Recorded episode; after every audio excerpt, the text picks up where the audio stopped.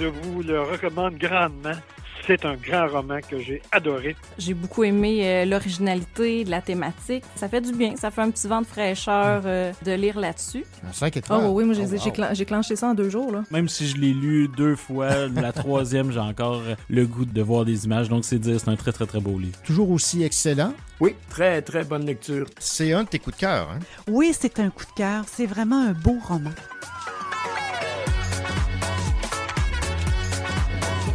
Ici Daniela Ferrière, on écoute le Cochocho et ça fait 30 ans depuis que ça existe. Écoutez, vous verrez.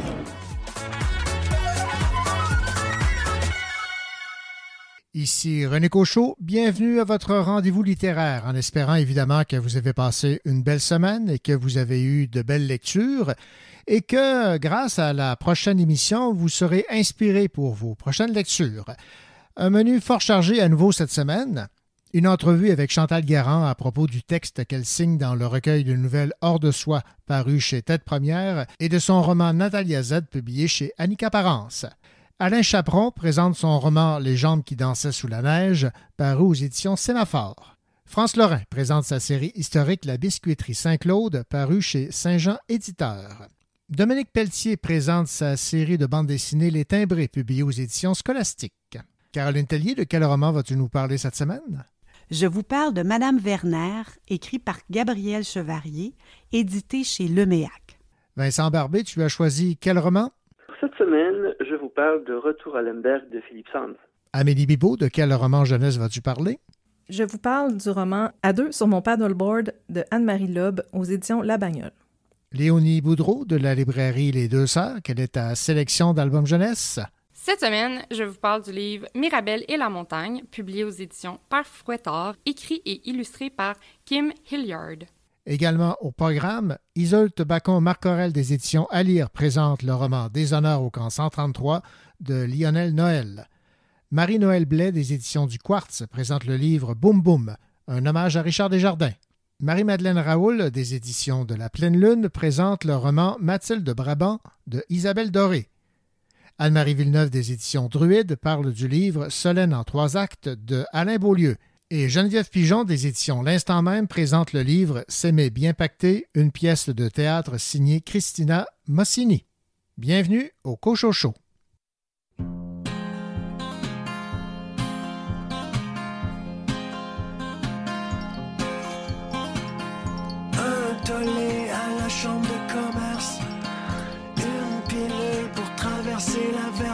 Cafard à la porte. Et plusieurs milliards dans la compote. King le fraudeur en smoking s'enfuit dans le smog vert de gris. D'ici c'est difficile de voir le paradis.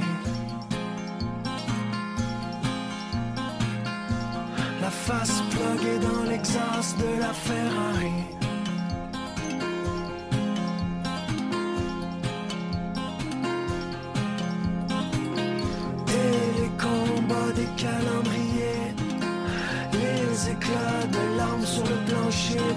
Sur le toit Guettant comme un oiseau de proie. Et le petit psy qui suit comme un chien de poche j'ai peur que lentement le tonnerre se rapproche. Que lentement le liquid paper efface mon nom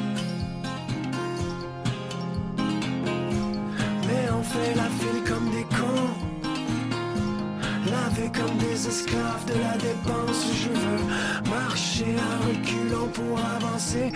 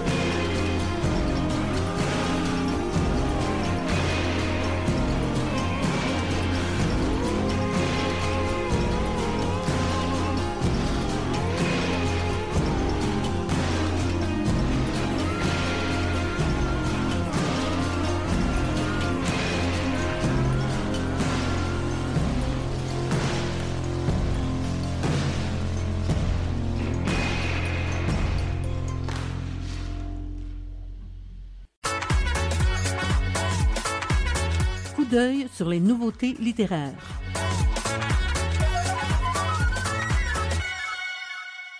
Pourquoi Solène, serveuse dans un bar de Joliette dans les années 80, va-t-elle hanter à jamais l'existence d'un homme qui n'aurait jamais dû la trouver sur son chemin?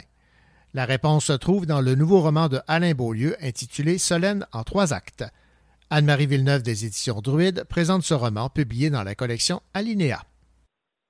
Alain, pour ceux qui suivent sa, carrière d'auteur, vous le savez, il aime proposer des romans qui demeurent malgré tout toujours accessibles, toujours captivants, et il aime trouver des structures originales. Là, c'est encore plus particulier parce que, bon, dans le titre, on le voit, Solène en trois actes, on va parcourir les moments les plus marquants de la vie du narrateur grâce à un triptyque temporel. Le récit, donc, se déroule en trois temps qui vont chevaucher à répétition. Il y a les 18 ans du narrateur dans les années 80, alors qu'il cherche entre la banlieue proprette de Bois-Châtel, près de Québec, puis une forêt de la Naudière où poussent des champignons magiques. Il y a le mi-temps de son existence. Au tournant du siècle, on est à Montréal et il va passer d'un petit boulot dans un dépanneur euh, au démarrage d'une maison d'édition. Puis il y aura aussi un fils.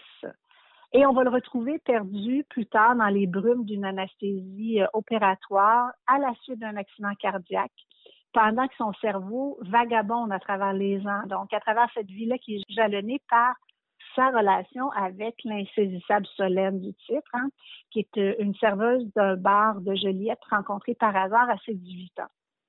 Donc, vous pouvez l'imaginer, on va découvrir tout ça à travers une espèce de kaléidoscope temporel qui confère au récit beaucoup de dynamisme, de profondeur et nous réserve aussi d'excellentes surprises.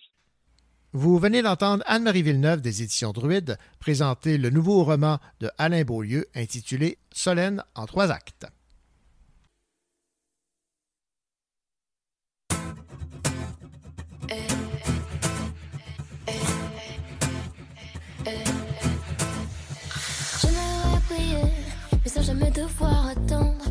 J'ai des choses à prouver.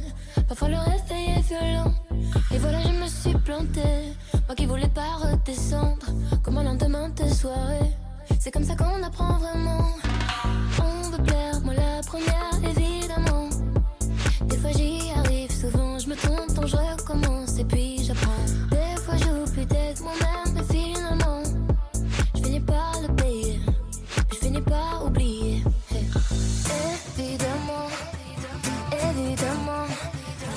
Sa place au sommet sans vouloir attendre. On pense que évidemment, évidemment. Tu vas tomber, faudra te On relever. perd, on on se lève, on reprend. On pense que évidemment, Si c'était facile, ça saurait. évidemment. Tu vas tomber, faudra te On pense que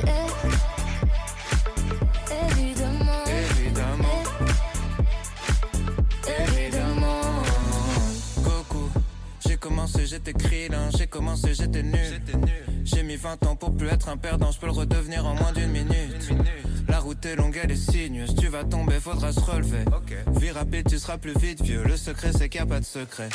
Y aura des requins, des démons, des sirènes, y aura des fautes, des trahisons, des migraines. Oublie les soirées, jours fériés, les week-ends, ils tailleront pour les mêmes raisons qu'ils t'aiment. Y a pas de cheat code, crois pas leur arnaque, que du travail, un peu de chance et du karma. Même le bonheur c'est sympa, mais c'est pas stable, c'est juste une pause entre deux trucs qui se passent mal.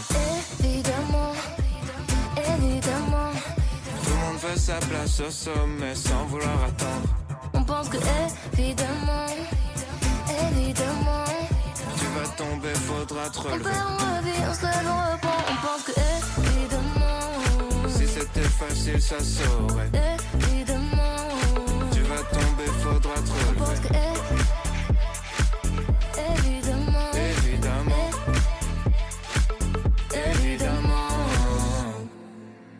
voit juste la ligne d'arrivée. On voit jamais les obstacles qui viennent avant. Et la patience nous a quittés. On voit jamais l'effort et les conséquences. Évidemment, évidemment. Tout le monde veut sa place au sommet sans vouloir attendre. On pense que évidemment, évidemment. Tu vas tomber, faudra te relever. Reprend. On pense que évidemment, Si c'était facile, ça saurait. évidemment. Tu vas tomber, faudra te On pense relever. que é-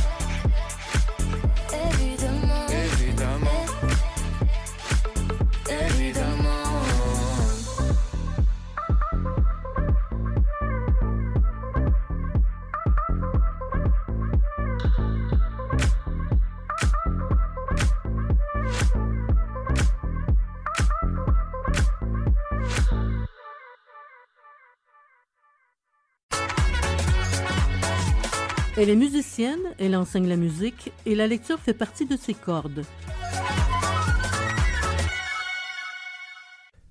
Bonjour Caroline. Bonjour René. Caroline, euh, j'imagine que tu connais certaines euh, cantatrices, certaines euh, chanteuses d'opéra. Moi, la, seule qui me vient en tête, c'est la, Castafiore, même si elle n'a pas vraiment existé. euh, c'est évidemment dans les aventures de, Tintin. Et si je te pose la question, c'est que il est question d'une chanteuse d'opéra, d'une cantatrice dans le roman dont tu vas nous parler cette semaine, qui a pour titre Madame Werner. C'est de Gabriel Chevarier. et C'est publié chez euh, Leméac. Alors, quelle est ton appréciation de cette œuvre de Gabriel Chevarier? Alors, c'est une œuvre intéressante et puis je te dis, il n'y a aucun parallèle entre la Castafiore et Madame Werner. D'accord. Alors, en fait, euh, il y a deux Madame Werner. Il y a euh, Madame Werner, la cantatrice, donc une chanteuse d'opéra à la réputation internationale, une professeure. Mais il y a aussi Madame Werner, la deuxième femme de son père, sa belle-mère.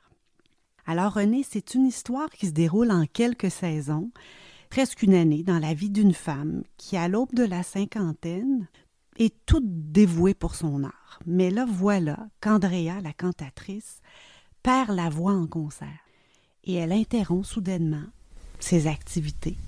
Elle fait le deuil de sa belle-mère. Donc, c'est une professeure dévouée, appréciée de ses élèves, une artiste accomplie. Mais cet événement-là vient vraiment la remettre en question. Elle dit cela dans le, roman Dépouillée de tout. Sa carrière, ses amours, sa famille. Donc, je vais te lire un passage à la page 107. Je me suis dépouillée de tout, maintenant sans amour, sans famille, orpheline et nullipare, sans responsabilité ni engagement professionnel, cédant enfin à la tentation du désert, de la vie plus pure, plus vraie, plus près de cette essence perçue depuis toujours en vérité, au creux d'une phrase musicale, parfois d'un silence, lorsqu'enfin j'oubliais mon visage, mon allure de musicienne, toute cette splendeur qu'Andrea Werner savait rendre sans pouvoir faire vivre Schumann, Schubert. Ben, moi, je trouve ça très beau, là. Oui, c'est bien écrit. c'est des longues phrases comme Mhm, ça, pas oui. la, la plupart du temps, mais c'est vraiment très beau. Alors, Andrea lâche peu à peu prise sur sa vie en se confinant dans la maison de ses parents, en banlieue éloignée, dont on devine les pièces tapissées de motifs verts fleuris comme la couverture du roman. Alors les mois passent et elle repousse toujours à plus tard ses obligations. Elle fait un bilan de sa carrière, ses amours, elle parle de sa famille et surtout de Madame Werner, la deuxième femme de son père, comme j'ai dit, une vieille femme quelconque, laconique, froide, distante, mais qui est là et qui n'est plus. L'autrice décrit une étrange relation entre deux femmes, une relation singulière, une relation qui a très très peu de rapports, pleine de non-dits, qui se résume à cette phrase Madame Werner la voit quand elle chante. Alors, euh, j'ai vu que l'autrice qui a fait des études musicales a une très bonne connaissance des conservatoires Mhm. et qu'elle a visité celui de Montréal parce qu'elle le décrit parfaitement. Elle décrit aussi très bien le parcours d'une chanteuse classique, une carrière précaire qui joue entre deux, trois grands concerts, un concours. Et euh, on comprend qu'Andrea a donné sa vie au chant à sa carrière. Et euh, je vais vous lire un dernier passage à la page 11, un passage qui commence, là, qui, qui est au tout début du roman. D'accord. Qui donne le ton au roman. Elle m'a aperçu de ses gros yeux fixes et a décidé de me rejoindre, amoureuse, rameutant les autres au passage, car presque toute ma classe est là, un 4 janvier, mes étudiants étant déjà soumis, eux aussi, à cette tyrannie du temps, toujours à court, du tout à perdre, du jamais acquis, qui repousse de mois en année le début de ce qu'on se dit devoir être la vraie vie de musicien. Bon, Caroline étant musicienne toi-même, ayant des, euh, des enfants qui sont dans le domaine euh, des arts et euh, de, de la musique, pour avoir toi-même une école de musique, j'imagine que tu t'es retrouvé un peu là-dedans. là. En fait, René, le domaine de- des musiciens et le domaine des chanteurs est un petit peu différent. OK. Alors, le chanteur, c'est sa voix. Hein? Fait qu'on sait qu'un chanteur qui perd sa voix, c'est vraiment... euh, euh, c'est une catastrophe. Mhm. il y a une exigence particulière aux chanteurs. Et oui, euh, pour avoir travaillé avec des chanteurs, j'ai vu ces sortes de personnalités, ces parcours-là qui sont vraiment pas faciles qui vraiment se, c'est des carrières qui se jouent sur un coup de dé, qui demandent tout un aplomb, tout un ego. Maintenant, Caroline, fidèle à ton habitude, tu as choisi une pièce et ça cadre parfaitement là, avec la, la thématique de ce roman Madame Werner de Gabriel Chevarier. Oui, alors j'ai choisi, en fait, j'ai cherché quelque chose qui était chanté par une jeune de la relève là, en chant classique. Mhm. Et euh, j'ai entendu parler, j'ai entendu aussi Rose Nagar-Tremblay, une jeune contralto qui a été réévaluation euh, de l'année en 22-23 Radio-Canada. Elle chante magnifiquement du chant classique. Elle fait aussi du chant pop et j'ai choisi pour vous la chanson Amour voyageur. Merci beaucoup, Caroline. Merci, René. Alors, on rappelle le titre, Madame Werner de Gabriel Chevarier chez Leméac Éditeur. Maintenant, place à Amour voyageur.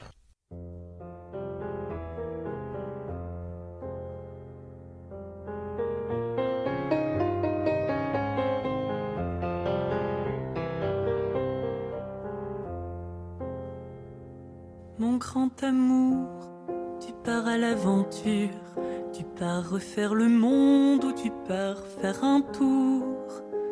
Tu pars parce que plus rien ne bouge, tu pars pour changer terre et changer l'air autour. Nous sommes enfants de notre temps, des bidules temporaires et d'un système stagnant. C'est l'air des amours voyageurs et des cœurs luminaires. L'air des rencontres à l'envolée au carrefour de nos carrières et de nos rêves expatriés.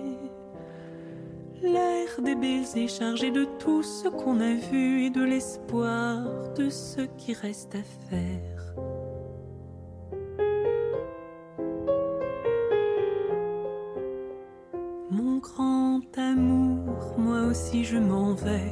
Bien que j'aurais voulu suspendre le moment du départ. L'on ne peut pas vivre dans l'attente et le regret, alors je vais de beauté ma mémoire gorgée. Jusqu'à notre prochain rendez-vous, j'apprends à me faire légère pour avancer. C'est l'air des amours voyageurs et des cœurs luminaires. L'air des rencontres à l'envolée au carrefour de nos carrières et de nos rêves expatriés. L'air des baisers chargés de tout ce qu'on a vu et de l'espoir de ce qui reste à faire.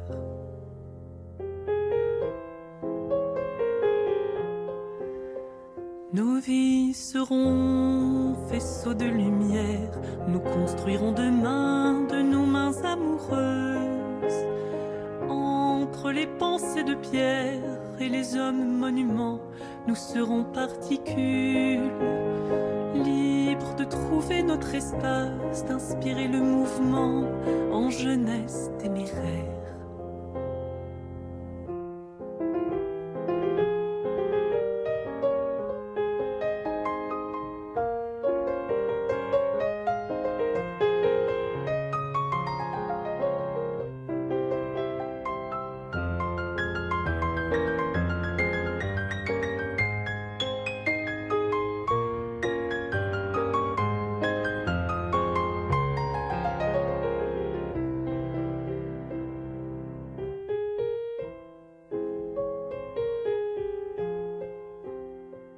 Connaissez-vous la série BD Les Timbrés publiée aux éditions scolastiques? Eh bien, c'est l'œuvre de Dominique Poirier. Les Timbrés, ce sont Tia, animatrice de Licorne, Léo, le bouffon de classe, et M. Rodrigue, l'amateur de sieste. Voici l'entrevue que m'a accordée Dominique Pelletier au Salon du Livre de l'Estrie. Bonjour. Bonjour. Dans quelles euh, circonstances ces personnages ont-ils été euh, créés, ont-ils vu le jour dans votre imaginaire si fertile? les, personnages sont nés euh, dans un moment de panique, finalement, parce que j'avais trouvé quelqu'un, enfin, après des années à avoir cherché quelqu'un qui pourrait m'écrire un scénario pour une bande dessinée. J'avais trouvé quelqu'un, mais finalement, cette personne-là s'est désistée parce qu'elle a eu euh, d'autres choses à faire dans la vie que passer des heures à faire de la BD. Et je me suis donc retrouvé à créer mes personnages moi-même. Et euh, donc, c'est pour ça que j'ai dit que je les ai créés dans un instant de panique parce que j'étais très nerveux. Puis je pensais que je réussirais pas à m'écrire une histoire au complet. Fait que quand je les ai créés, je les ai créés vraiment rapidement. Je me suis dit, si je fais ça rapidement, j'aurai pas le temps d'être nerveux puis de douter de moi-même. fait que ça s'est fait très vite. Fait que les personnages, je les ai créés en un avant-midi. Puis euh, par la suite, je suis comme tombé en amour avec eux. Parce que c'est important quand on fait de la bande dessinée d'aimer ces personnages, parce que c'est comme un mariage. On les crée, puis après ça, on les dessine des milliers de fois. Fait que je les ai créés rapidement, puis pour écrire les histoires, là, ça prend plus de temps, évidemment. Bon, alors, qui sont les timbrés? Les timbrés, c'est euh, Tia et Léo, qui sont deux étudiants dans une école primaire. Et euh, l'histoire des timbrés, c'est une histoire qui tourne autour d'un club secret caché dans cette école primaire-là. Un jour, euh, Léo, qui fait son tannant, est en punition, puis euh, il passe sa punition du midi dans un local de philatélie dans son école. C'est un local de philatélie. Donc, qui dit philatélie dit manque de popularité. Fait qu'il n'y a personne dans le local, sauf un bénévole qui travaille là. Puis c'est euh, en, étant dans ce local-là qu'il découvre que le local de philatélie, c'est juste, euh, c'est un local qui est plus juste que pour de la philatélie. ce local-là cache un autre local en dessous de l'école qui est un local de super-héros, un genre de club secret caché dans l'école. Et donc la philatélie, ça sert juste à éloigner les gens pour s'assurer que le club soit jamais découvert. Et donc à partir du moment où ils découvrent ce club-là, il leur arrive plein d'aventures. Bon, évidemment, les timbrés, ça connote un peu les personnages. Sans dit long un peu, là, parce que lorsqu'on dit que de quelqu'un qui est timbré, ça a une signification. oui, euh, parce que moi, j'ai écrit ces livres-là en pensant vraiment aux enfants, puis je voulais écrire quelque chose qui était rigolo. Donc, toutes mes aventures, c'est toujours euh, centré sur l'humour. Mes personnages sont tous un peu euh, spéciaux. oui, fait que c'est vraiment, ça leur colle bien à la peau le nom des timbrés. Au départ, tu avais prévu euh, être assisté par un scénariste qui finalement euh, a quitté le bateau, le navire. Tu t'es ramassé tout seul et au dessin et à l'imagination et au scénario. Euh, est-ce que ça s'est devenu au fil du temps plus facile comme exercice? Oui, au fil du temps, c'est devenu plus facile parce que j'ai trouvé une façon de procéder qui me, qui me permet de me laisser aller dans le dessin et dans l'histoire en même temps. Quand j'ai commencé, tantôt je disais que j'avais créé mes personnages rapidement. Après ça, je me suis dit que j'allais faire comme un adulte euh, responsable et m'écrire un synopsis, un, texte euh, comme tout le monde ferait. Puis euh, c'est là que je me suis aperçu que j'étais pas vraiment capable de me laisser aller seulement en écrivant mon histoire. Et qu'est-ce que j'ai fait pour faire ma bande dessinée, c'est que je crée les illustrations et l'histoire en même temps. C'est-à-dire en tout petit, peut-être euh, un pouce par un pouce, je fais mes pages une après l'autre. Je pars de la page 1 jusqu'à la page 136 en imaginant qu'est-ce qui peut arriver à mes personnages. Donc en créant le texte et euh, les illustrations en même temps, ça me permet de faire une histoire qui est vivante parce que c'est une histoire qui est menée et par le texte et par les, illustrations qu'il y a dedans. Bon, les timbrés, ça s'adresse à quel public? Et est-ce que c'est un, public qui est facile à rejoindre, à ton avis? Bien, les timbrés, ça s'adresse aux jeunes de la première année jusqu'à la sixième. C'est assez large comme public. Et aussi aux hommes de 48 ans, vu que je l'écris pour me faire rire moi en premier. Donc, j'ai sûrement un cœur d'enfant encore. Puis si c'est un public facile à atteindre, bien, je crois que la bande dessinée, ça c'est un bon fit avec les jeunes parce qu'ils sont attirés en premier par le dessin. Donc, c'est euh, plus facile d'accès qu'un livre normal. Donc, c'est un peu pour ça que c'est si populaire aussi la bande dessinée maintenant. Quelles sont tes influences? Moi, je, je vois un peu euh, de Gabouri dans les dessins, un peu ce qu'on retrouvait à l'époque de Crow. Oui, ben j'étais abonné à Cro. Ça a été mon premier magazine que j'ai acheté avec mes sous. Puis Gabouri, ça a toujours été un dieu vivant pour moi. Puis mes autres sources d'inspiration, c'est difficile à savoir de s'identifier, euh, d'identifier nos, nos sources d'inspiration. Mais je dirais que j'ai beaucoup aimé quand j'étais petit les Tuniques Bleues, qui est une bande dessinée un peu classique. Puis euh, là, maintenant, depuis, depuis que j'ai comme euh, 45 ans, je me suis mis comme à redécouvrir Tintin. Puis j'en ai, acheté plein, puis je les relis. Donc, c'est pas vraiment une source d'inspiration, mais euh, j'aime bien la qualité de la bande dessinée. Puis comment... euh, c'est bizarre à dire, mais comment ils se forçaient pour la faire. Parce que moi, je mets beaucoup d'énergie, je suis vraiment perfectionniste, donc j'aime beaucoup voir d'autres personnes qui sont aussi maniaques que moi. Moi, quand j'étais petit, euh, j'ai toujours su que je voulais faire de la bande dessinée dans la vie, mais dans ma tête à moi, de petit garçon, je croyais que ça se faisait seulement en France, en Belgique, aux États-Unis, puis que si tu habitais au Québec, c'était impossible de faire ça. Puis, euh, de fil en aiguille, j'ai réussi à avoir mon premier contrat aux éditions scolastiques quand même en 2002. Ça fait longtemps. Puis depuis 2002, j'ai pas vraiment eu de vrai travail. j'ai eu beaucoup de travail, mais j'ai jamais eu un vrai métier euh, sérieux. Je fais du dessin à temps plein.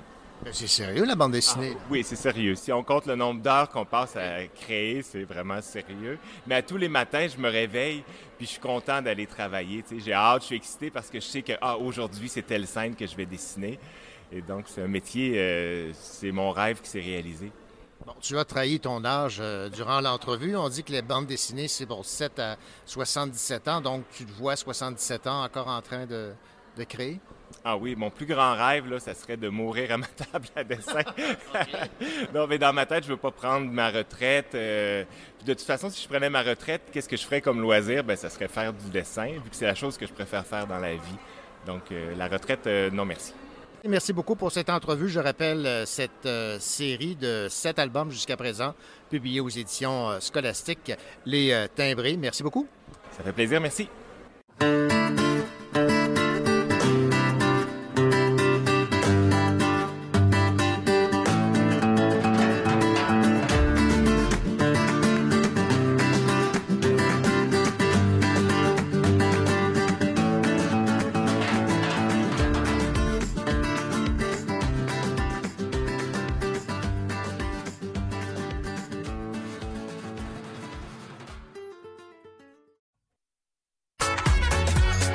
Bonjour, ici Marie-Renée Lavoie. Vous écoutez l'émission littéraire Le Cochocho qui a 30 années. Bravo!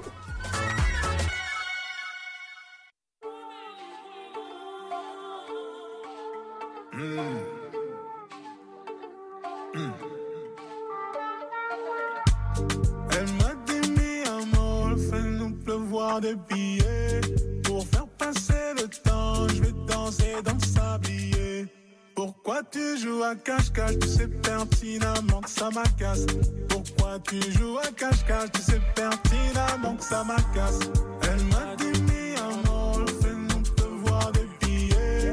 Pour faire passer le temps, je vais danser dans le sablier. Pourquoi tu joues à cache-cache, tu sais pertinemment que ça m'agace. Pourquoi tu joues à cache-cache, tu sais pertinemment que ça m'agace.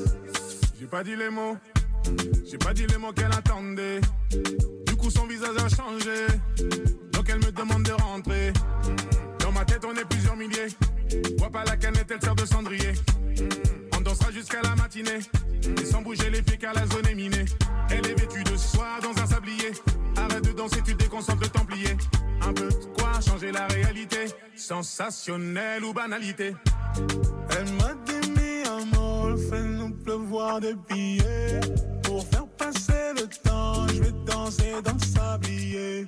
Pourquoi tu joues à cache-cache, tu sais pertinemment que ça m'agace. Pourquoi tu joues à cache-cache, tu sais pertinemment que ça m'agace. Elle m'a dit mi amor, fais-nous pleuvoir des billets. Pour faire passer le temps, je vais danser dans le sablier. Pourquoi tu joues à cache-cache, tu sais pertinemment que ça m'agace. Pourquoi tu joues à cache-cache, tu sais pertinemment que ça m'agace. T'as pas dinero Bah on m'a dit t'as qu'à chanter. On t'a déjà dit que tu ressemblais. Ah, non finalement laisse tomber. Mais pas 50 ans pour t'habiller. Ce soir on sort tu vas scintiller. Là sur moi là j'ai des gros billets. Je Fais signe au serveur de garder la monnaie. Je viens d'un continent noir comme Sadio Mané. Quête avec le coin de l'œil quand je dépose la mallette. Je suis dans sa rêve ou réalité. On se casse en jet, visa validé. Elle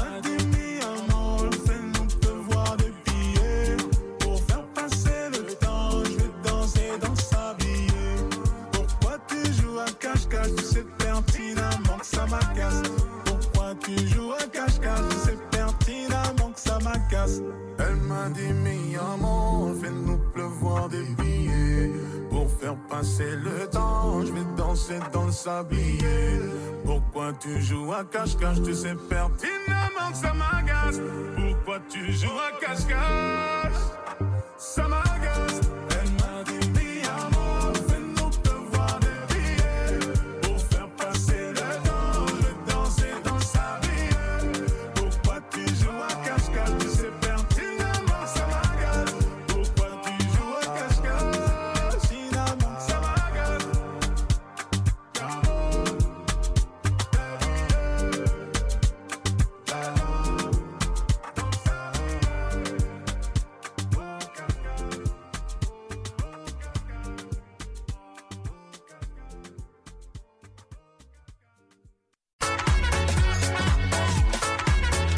D'œil sur les nouveautés littéraires.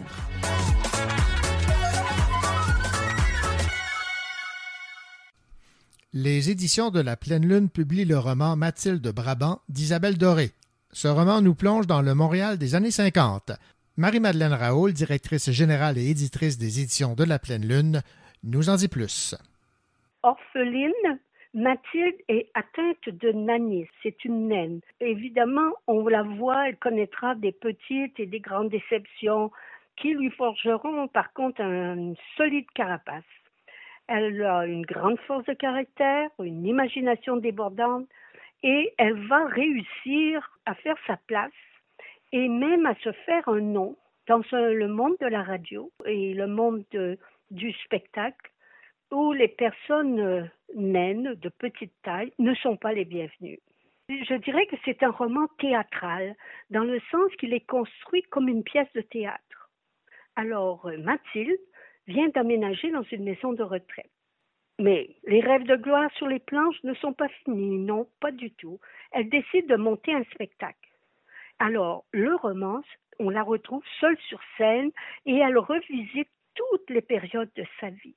Son enfance à l'orphelinat, ses premiers pas dans la vie d'adulte, son rêve de devenir actrice qui la propulse dans l'univers de la radio, ses déconvenues amoureuses et ses années de vache maigre quand euh, elle travaille penchée sur sa machine à coudre.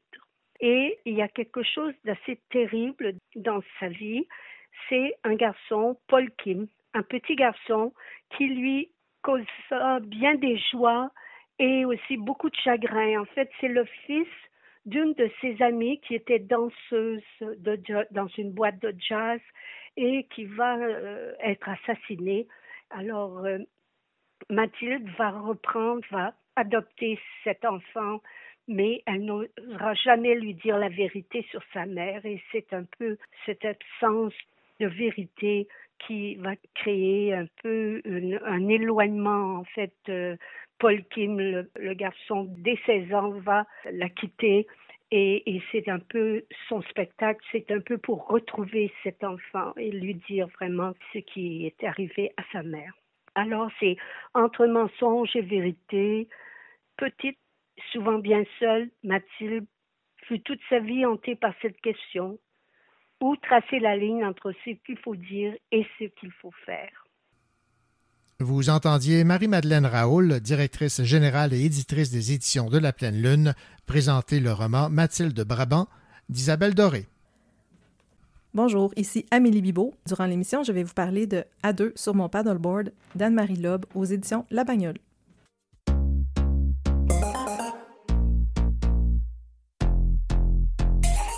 J'ai pas franchi le seuil de la porte. Que je suis déjà morte de peur. J'ai le charisme d'une feuille morte. Quand tous les jours je veux être une fleur. Je veux goûter à toutes les saisons sans demander la permission. Je fais couler l'encre sur les cons sans jamais demander pardon. Ce soir c'est il ou bien c'est elle. C'est du pareil au même. Des barésies ou des poèmes. J'ai mille façons de dire je t'aime. Ce soir, c'est il ou bien c'est elle.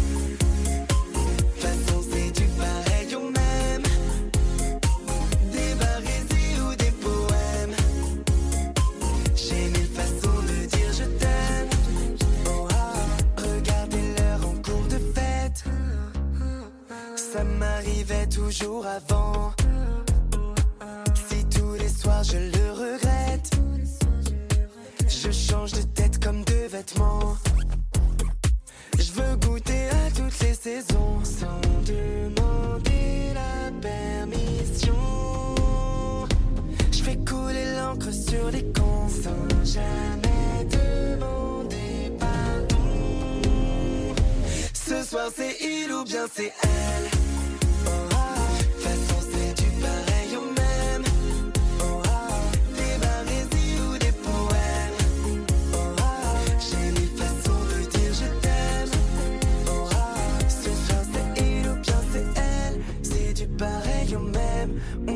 Qu'est-ce que t'aimes? Je m'ennuie quand t'as la flemme. Fais-moi rêver ce soir. Fais-moi rêver demain. Quand t'as les yeux qui brillent. Moi c'est tout ce que j'aime. Ce soir c'est il ou bien c'est elle?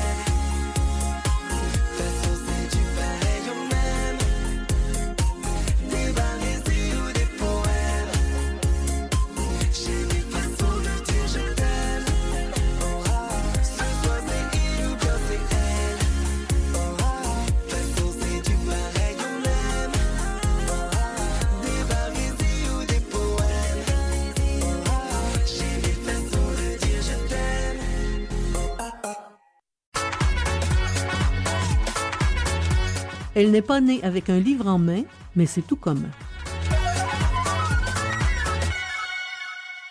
Bonjour Amélie. Bonjour René. Est-ce que tu as déjà fait du paddleboard? Hey, jamais. Non. Non. Moi, j'ai Du essayé. kayak, mais Je- ouais. ouais, Du ça- kayak, ça a donné quoi? fait. Ben, je tombais à l'eau euh, régulièrement. J'ai pas Ouais. réussi euh, à rester debout. Je me suis assis sur le paddleboard et là, j'ai pu, j'ai pu avancer. Mais je, je n'ai fait qu'une tentative. Alors, c'est pas très concluant. là. Je suis sûr que si j'avais persévéré, là, Ouais. j'aurais aimé euh, l'expérience. Si on parle de paddleboard, ben, c'est que ça se retrouve dans un roman, dans un titre à deux sur mon paddleboard. C'est de Anne-Marie Loeb et c'est aux éditions La Bagnole et j'aime beaucoup ce que La Bagnole Mhm. publie. Je pense que c'est c'est Toujours original. pour toi. hein? Ouais, Original, voilà. Ben, c'est ça. moi, je lis plus du jeunesse de la bagnole, ben, plus jeune, je veux dire, avec mon fils. Là. Ouais, ouais, ouais. Mais euh, c'est la première fois que j'en lisais un pour jeune adulte, puis j'ai été très, très agréablement surprise. Bon, et tu me disais que tu as lu ça sous un parasol. Mon en parasol vacances. jaune. Ouais. Et donc, tu t'es mis dans, un état d'esprit particulier. Ouais, j'étais en vacances. euh, C'est une lecture d'été qu'on m'avait recommandée, puis je trouvais que c'était vraiment à propos. J'étais installée, euh, c'est ça, sous mon parasol un matin avec mon café, puis j'ai commencé le- le- ce livre-là en me disant, je vais voir de quoi c'est... Vais voir, sais. Ben, je l'ai fini. j'ai arrêté déjeuner, puis là, j'ai dit à mon... euh, c'est ça, j'ai dit à mon chum, j'ai dit, j'aime assez ça, ce genre de livre-là. Puis là, il dit, pourquoi? Il y a une intrigue, là. Il y a une intrigue, là. Il faut, faut que je continue, j'ai pas le choix. Tu t'es fait. euh, Je me suis fait accrocher. Tu t'es fait accrocher. Ah voilà, oui, oui, oui, là, comme euh, le hameçon là, sur le Mhm. poisson, là, oui, oui, solide. Bon, alors parlons un peu du, du résumé de l'histoire avant Oui. d'y aller de tes commentaires, de, tes, de ton appréciation. On est avec Rita et Yann. C'est Rita, probablement le personnage principal quand même, c'est elle qu'on suit un petit peu plus. Elle est dans un mini chalet avec sa copine Mackenzie après une année universitaire qui a été assez pénible. Elle souffre d'anxiété, puis euh, à l'université, ben, je la comprends un peu. C'est un, un environnement assez euh, difficile Oui.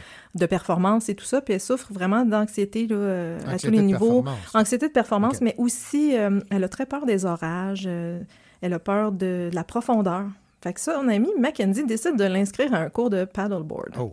Et elles vont faire ça ensemble durant l'été dans un, un lac qui est non loin de- du chalet. Et elles font la rencontre de Yann. Et on a aussi la version de Yann, puis c'est ça l'intrigue, c'est qu'on sait qu'il est arrivé quelque chose sur l'eau, mais on ne Mhm. sait pas quoi. Parce que lui aussi, il vit un traumatisme. Ah, mais Rita, on sait ce qui se passe avec elle, mais lui, on le sait pas. Ça prend beaucoup de temps avant qu'on découvre euh, qu'est-ce qui s'est passé, puis pourquoi il est aussi nerveux sur l'eau, alors que on sent que c'est quelqu'un qui adore l'eau. C'est un kayakiste, puis tu sais, c'est ça, il- mais il est arrivé quelque chose. Donc, euh, l'intrigue est bien, bien menée du début à la fin, Ah, c'est au compte-goutte. au compte-goutte. C'est gossant. J'adore ça. c'est tellement bien fait. C'est, c'est oups, il y a un. Ah, c'est peut-être ça. Ah, c'est peut-être ça. Ah, tu plein de scénarios. Oui, oui, oui, c'est ça. Il y a comme plein de possibilités qui sont évoquées, mais là, le, le- l'entonnoir rétrécit au fur et à Mhm. mesure jusqu'à temps qu'on arrive puis qu'on, qu'on découvre c'est quoi. Euh, j'ai pas été surprise par le c'est quoi, par exemple, OK. mais c'est pas grave. Ça Voilà. m'a pas dérangé que euh, la surprise soit pas comme Hein, c'était ça. Tu sais, c'est pas un roman d'intrigue non plus. Mais j'avais hâte de savoir euh, si mon hypothèse était la bonne, puis j'étais pas loin. Ben, au moins, tu n'as pas été déçu par la fin. Non. C'est ça. Non, non. Mais je pense qu'il va y avoir un tome 2. Ah, Ouais, la finale, elle laisse un peu euh, une finale ouverte. sur la fin, ouais. Mais c'est ori- j'ai trouvé ça original. Fait que même si ça reste comme ça, je serais pas, je suis pas déçue. Mais je me disais, ah, j'en prendrais plus. Oui, et la- formule là où on a deux, deux versions qui se, Ouais. qui se chevauchent, si j'ai bien compris, là, ça, ça, ça- on perd pas le fil. Là. Du tout. OK. Du tout, du tout. C'est chronologique, d'abord. Euh, Il y a des retours dans le temps avec, euh, avec Yann, ça, je suis certaine. Je me souviens pas si Rita, il y avait des retours dans le temps, mais avec Yann, il y a des retours dans le temps justement pour le traumatisme Ouais, ouais, qu'il a ouais, pour vécu. comprendre, ouais. pour comprendre. Puis des fois, c'est passé sous forme de cauchemar qu'il va faire ou des, euh, ou des choses comme ça. Mais non, non, ça suit très, très bien. euh, puis, tu sais, il y a... Ben, dans le fond, chaque chapitre, c'est écrit qui va nous parler. OK. Puis c'est quand même assez simple, vu que c'est un garçon puis une fille, là, Mhm. aussi. Euh, puis ils ont deux environnements très, très différents. Lui, il vit à Montréal. Elle, elle est dans un mini chalet. Donc, euh, on, on peut pas, on peut pas se mélanger, là, du tout, là. Bon, Amélie, tu me disais également qu'on aborde, j'aime le terme, là, amitié fusionnelle. Ouais. C'est Oui. quoi ça, une amitié fusionnelle? Ben, j'ai appelé ça comme ça, là, mais il y a peut-être un autre mot. psycho- Les psychologues auraient peut-être un autre mot pour Ouais. ça. Mais c'est que Mackenzie et Rita sont vraiment très proches. sais, Comme euh, deux jumelles, presque. Comme deux jumelles. Ouais, Mackenzie prend des décisions pour Rita, elle va la pousser à faire des affaires, mais Rita fait ça aussi avec Mackenzie. Tu sais, Ok. Ils sont vraiment. C'est deux sœurs, là. Ça se lâche, ils se lâchent pas. Euh, Puis ça fait que c'est ça, quand il arrive quelqu'un qui se greffe à leur Mhm. équipe, mettons, ben ça crée, euh, ça crée des tensions entre les amis. Puis tu sais, d'entrée de jeu, moi je lisais ça, puis je me disais, ah, on veut toute une amie comme Mackenzie, ou tu sais, on veut toute une amitié comme ça. Puis là, après ça, je me disais, mais c'est un peu intense. Peut-être un peu trop. C'est un peu beaucoup, mais en même temps, c'est tu sais, c'est ça, c'est qu'ils vont rééquilibrer tout ça. Puis ça, c'est vraiment chouette là, dans, dans le roman. Là, c'est que tout ça va se rééquilibrer au fur et à mesure. tu sais, l- Leur amitié vraiment, c'est vraiment une belle histoire d'amitié. C'est aussi- c'est une histoire d'amour, mais c'est aussi une vraiment belle histoire d'amitié. Bon, allons-y peut-être avec un extrait. Oui, Mmh. oui, certainement. T'avais pas dit que t'avais le goût de rencontrer plein de gars et de te faire du fun cet été? Ouais, je sais, mais j'ai envie d'un peu plus de sérieux, peut-être de quelque chose de plus significatif au fond. Ah, je sais pas. Elle laisse sa réflexion en suspens, sa main ouverte, un raisin immobile exactement au centre de sa paume. L'image est spéciale. C'est comme si la lune, les étoiles et moi étions témoins du même moment où le cœur de Mackenzie, ici représenté par le raisin dans sa main, décidait de faire une pause pour dévier de sa trajectoire habituelle. De s'arrêter, le temps de se recueillir et de se dire qu'avoir du fun, c'est cool, mais qu'il y a possiblement plus que ça à l'amour, plus que ça à la vie. Nous restons toutes les deux silencieuses quelques minutes. On entend juste le bruit des insectes, puis une planche de la terrasse craque et mon ami finit par bouger pour ouvrir la porte du chalet. Ouf, ça s'en venait intense notre affaire. Bon, je vais aller nous chercher du vin. Un peu grelottante, je m'étire comme un chat sur ma chaise. Je me sens tellement paresseuse que plutôt que d'aller me changer comme je prévoyais le faire, je me dis que je pourrais demander à Mackenzie de sortir les grosses couvertes de notre lit superposées. Vérification faite, la fenêtre de la cuisine est ouverte. Elle devrait m'entendre. Mac? Mac? J'étouffe un bâillement, puis j'entends sa voix retentir plus loin. Quoi? Peux-tu sortir les couvertures de notre lit? J'ai froid, il y a plein de bibites. Ah, toi puis les moustiques. D'accord, ma chérie. Merci. Alors que je veux me redresser sur ma chaise, la semelle de ma sandale écrase un raisin bien juteux. Et si c'était celui que mon ami avait dans la main?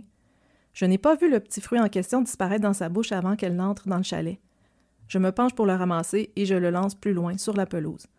Ça fera une petite collation à un animal sauvage. Ah, j'adore. C'est bon, Il y a hein? plusieurs sens là, qui sont euh, exposé. Il y a là, dans- beaucoup dans de métaphores. Ouais, ben oui, Il y a beaucoup, fait. beaucoup de métaphores. euh, c'est très beau, puis c'est comme ça tout le long. Wow. Ouais. Alors, ce qui- c'est comme ça tout le long, ben, c'est euh, à deux sur mon paddleboard.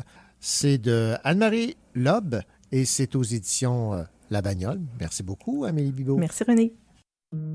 Ça tourne dans ma tête, ça tourne dans ma tête, ça tourne dans ma tête, ça tourne dans ma tête, ça tourne dans ma tête, ça tourne dans ma tête, ça tourne dans ma tête. J'ai des petits problèmes à la casa, mais c'est chier. Tu quittes tu sais que quand je suis pas là, je fais les billets. Elle me dit fais attention s'il y a des folles, on s'est crié. Ça m'a fait de la peine quand j'ai vu que c'est de sentir.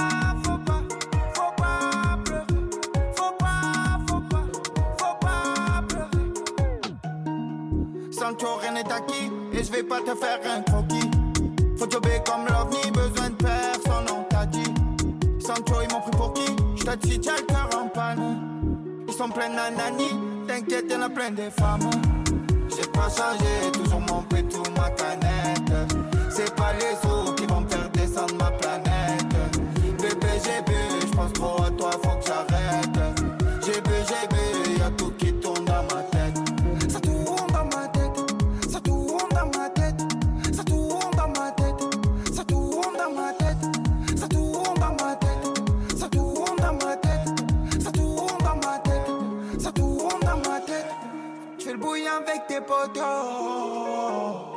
Et quand ça chauffe, t'appelles tes papas. Le plus fort, c'est pas le plus costaud. Le plus fort, c'est lui qui parle pas.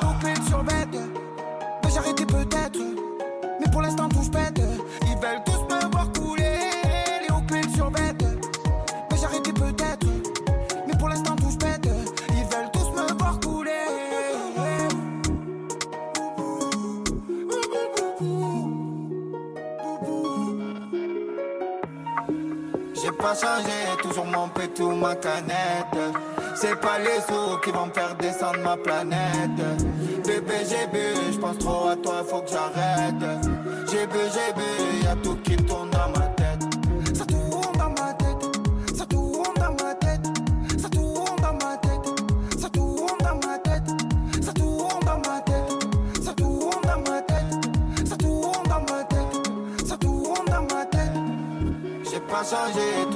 pétou, ma canette. C'est pas les sous qui vont me faire descendre ma planète. Bébé, j'ai bu, j'pense trop à toi, faut que j'arrête. J'ai bu, j'ai bu, y'a tout qui tourne dans ma tête.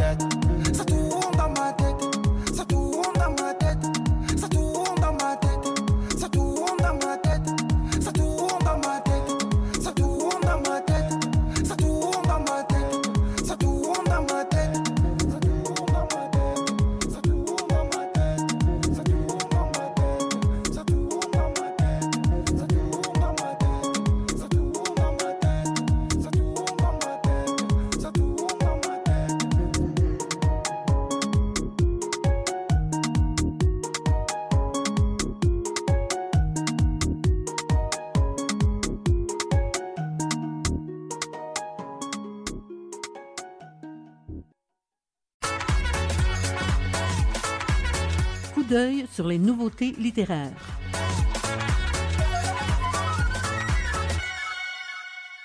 En écho à l'album Boom Boom de Richard Desjardins, à l'occasion du 25e anniversaire de sa sortie, 13 auteurs et autrices comme autant de chansons joignent leur voix dans un livre publié aux éditions du Quartz. Un hommage à Richard Desjardins dont nous parle Marie-Noël Blais, directrice générale littéraire des éditions du Quartz. on aime tous Richard Desjardins. Richard Desjardins, en plus, euh, ben c'est ça, c'est, il est de Rouen-Noranda, donc c'est comme une c'est comme une icône ici. Étant une grande, grande fan de Richard Desjardins, je me suis dit qu'on ne pouvait pas passer à côté de lui faire un hommage, de souligner à quel point il est, il est rassembleur, à quel point peu importe euh, qui on est, où on est au Québec, peu importe euh, notre pratique artistique, il nous a influencés d'une façon ou d'une autre. Et moi, l'album Boom Boom, dans ma vie, à moi, euh, Marie-Noël Bliss, ça a eu énormément d'importance. Et il s'est avéré qu'en 2023, c'est le 25e anniversaire de l'album Boom Boom. Je trouvais que c'était un beau prétexte d'utiliser cet album-là pour rendre hommage à, à Richard Desjardins. Donc, euh, l'idée de ce collectif, ça a été de confier une chanson de l'album à un auteur ou une autrice, des artistes de différents horizons, des écrivains bien sûr, des musiciens, des militants, des journalistes. Donc voilà, on retrouve les 13 chansons de l'album Boom Boom qui après ont comme agi comme moteur de création. Donc les auteurs étaient invités donc à choisir cette chanson, puis après à l'utiliser pour créer soit une fiction, un récit. Ça donne lieu comme à une chorale de style qui, étrangement, correspond beaucoup, beaucoup à, Richard, Richard Desjardins, à son œuvre, à son univers, à son militantisme, à sa poésie. Il y a de l'amour, il y a de la colère, il y a des éléments qui sont dénoncés. C'est un très, très beau collectif qu'on est très, très fiers de présenter au monde. Vous entendiez Marie-Noël Blais, directrice générale littéraire des éditions du Quartz, présenter le livre Boum Boum, un hommage à Richard Desjardins.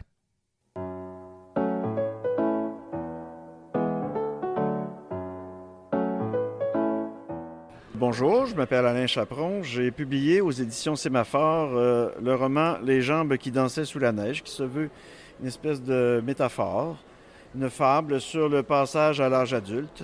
Je raconte brièvement l'histoire. Jérémy Lesage est un adolescent qui vient de commencer son cégep et il découvre euh, au cégep une, une vie qu'il ne soupçonnait pas. À la maison, il tousse, il tousse sans arrêt. Ses parents s'inquiètent et le père soupçonne qu'il se passe des choses au cégep. Or, il se met à suivre le fils. Une filature qui le mènera jusqu'à la nuit de la poésie où il découvre des choses qu'il n'aime pas. Or, lorsque le garçon revient à la maison, c'est la confrontation. Fiston s'enferme dans sa chambre et il continue à tousser. À un moment donné, la mère vient pour le soigner. Elle découvre qu'il manque une jambe. Qu'est-ce qui s'est passé? Il découvre que la jambe est à l'extérieur. Il tente de la rattraper, il la rattrape, il la rattache, mais un peu plus tard, ce n'est pas seulement une jambe qui s'en va, c'est la deuxième, et etc., etc., etc., jusqu'à ce que l'entièreté du garçon soit en danger. Alors évidemment, les parents tentent par tous les moyens possibles d'empêcher la catastrophe. Je vous lis un extrait. Les parents veulent amener bébé, ben bébé de 17 ans, à l'hôpital. Malheureusement, il se produit un petit incident, il y a un accident de voiture, il ne peut pas y aller, il cherche dans le voisinage la façon d'aller à l'hôpital parce que, bizarrement, les ambulances euh, ne collaborent pas, les taxis sont injoignables, etc., etc. Il s'en va voir un de ses voisins, il lui demande s'il peut emprunter sa voiture ou s'il peut euh, se faire transporter à l'hôpital avec son fils. Le voisin dit non. Le père dit pourquoi? Parce que je suis aveugle. Et alors, je peux emprunter votre clé? Il dit non, je n'ai pas de clé. Alors, l'extrait est le suivant, page 108. Pourquoi avez-vous une voiture? demanda le père hébété. Ben, c'est très simple, c'est parce que je n'ai pas envie que les gens sachent que je suis aveugle. Qu'est-ce que ça change? Ça change tout, monsieur. Ça change le regard que les gens ont sur vous. Mais vous ne les voyez pas, leur regard. Non, mais je les sens, c'est encore pire. Vous le sentez comment Je ne vous ai jamais vu sortir de chez vous. Ben, pas besoin de sortir de chez moi, j'ai seulement à écouter les émissions à la télévision. C'est fou les préjugés qu'on retrouve en société. Quand ce n'est pas contre les Noirs ou les musulmans, c'est contre les homosexuels ou ceux qui n'ont pas d'enfants. Théodore n'en croyait pas ses oreilles. Qu'est-ce que c'était que cet extraterrestre qui vivait dans le même quartier que lui? Moi, par exemple, continua l'aveugle, on dit que je suis un blanc, mais je ne le sais pas, je n'en ai pas la preuve. Si ça se trouve, je suis un noir, musulman et homosexuel. Comme j'en avais marre de tous ces préjugés sur mon dos, j'ai acheté une voiture, ça en fera toujours taire quelques-uns. Le père lâcha prise et décida de rentrer chez lui, mais avant, il jugea bon de se défouler un peu sur le dos de ce total abruti. Alors je vais laisser le suspense de la lecture. Je vous invite à le lire. J'en suis très fier. Je vous rappelle mon nom, je suis Alain Chaperon. Le roman que je vous ai présenté est Les jambes qui dansaient sous la neige. Merci.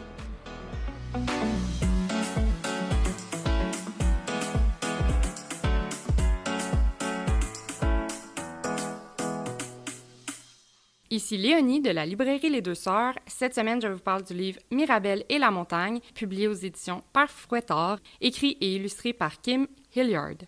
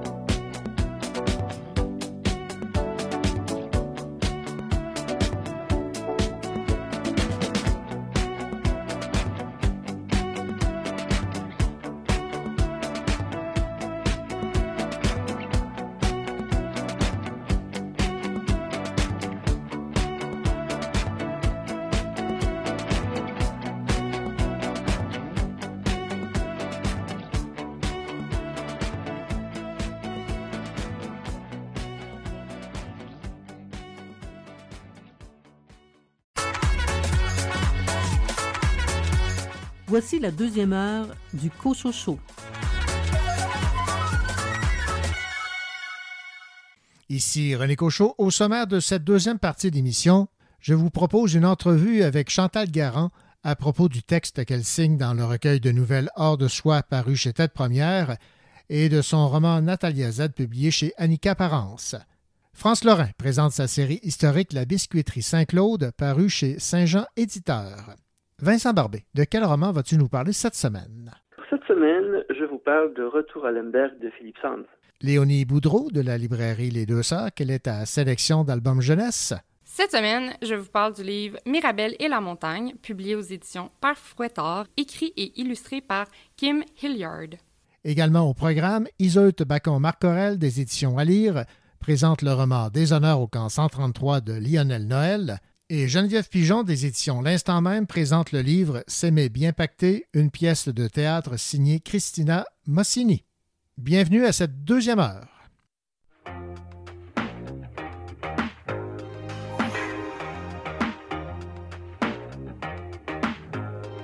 Je fais de la musique chelou pour des amours chez père. Ça fait 4 jours de fou, ça fait 4 jours d'éther et je phase. Et je phase. Je fais de la musique de chien pour me détourner du singe. J'ai l'alphabet dans ma poche, ça me suffit, je suis bien, c'est la base. C'est la base. Plus j'avance, plus je me cours. Je crois que je suis pris de court, mais je sous le sac et les ous me check, c'est la base. C'est la base.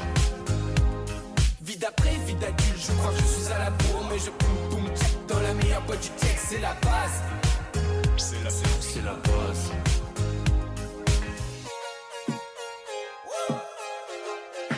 Je prends la thune et les grammes de Et je vais déchirer la piste comme un gosse.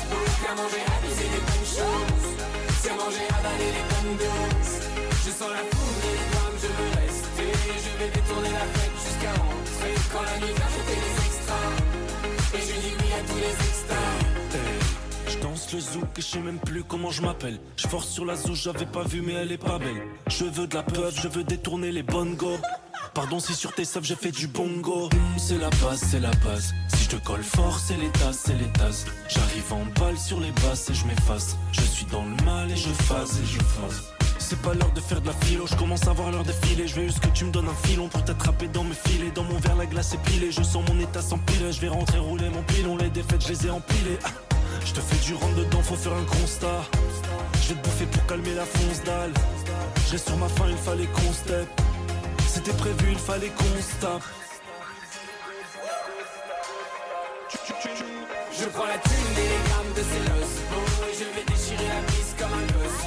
Qu'à manger, aviser les bonnes choses C'est manger, avaler les bonnes doses Je sens la foudre et les grammes, je veux rester Je vais détourner la fête jusqu'à rentrer. Quand la nuit vient, je fais des extras. Et je dis oui à tous les extras. Et je dis oui à tous les extras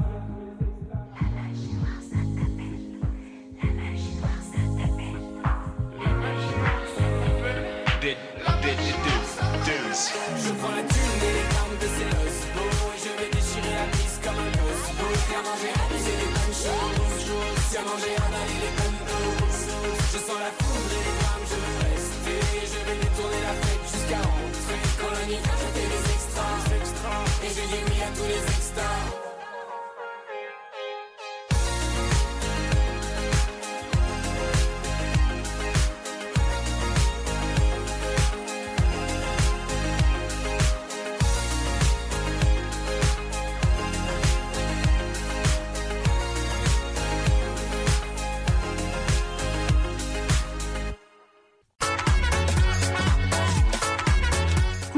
sur les nouveautés littéraires.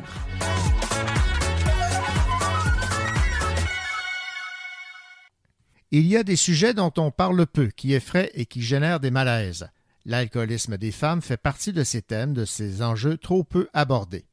L'autrice Christina Mossini en parle dans sa pièce de théâtre S'aimer bien pacté, dont nous parle Geneviève Pigeon, directrice des éditions de l'instant même dans cette pièce de théâtre-là, qui est en réalité un monologue, parce que la personne qui est sur scène, elle est seule. Donc, c'est un monologue qui est issu du blog, donc des écrits de Christina Machini, qui a écrit réellement à propos de son parcours de sobriété. Puis, euh, ce qui nous a beaucoup intéressé quand on a reçu cette proposition-là, c'est que ben, l'alcoolisme au féminin est quand même très, très peu abordé et c'est rarement abordé d'une façon aussi décomplexée et aussi éclaté que ça. Puis dans ce, dans ce monologue, dans cette pièce-là, ce qui est très, très beau aussi, c'est que, ben, en fait, Christina, quand elle écrit, elle va aussi pas expliquer, mais revivre les raisons pour lesquelles elle avait cette relation-là avec l'alcool. Puis, tu sais, il y a des moments de fulgurance, il y a des moments où ça lui donnait l'impression d'être encore plus vivante. Puis après ça, il y a la chute le lendemain qui est encore plus terrible. Donc, c'est pas une réflexion misérabiliste, c'est pas du tout une réflexion médicale, c'est très poétique et très enlevé par moment.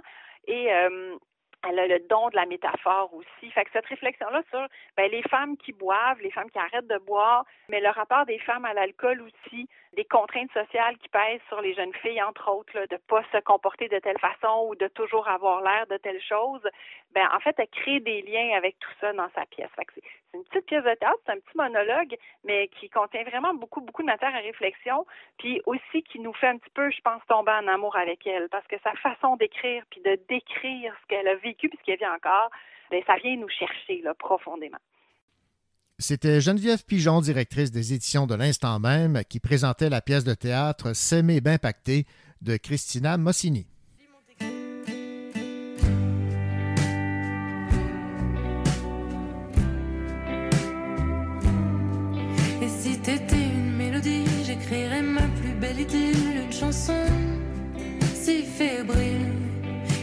Tu devenais la pluie, je penserais à toi toutes les nuits de tonnerre si fragile. Je jalouserais mes souvenirs à trop réfléchir en bobine. Lentement, j'irai sentir ton parfum dans les grands magasins, respirer âprement. Et si tu partais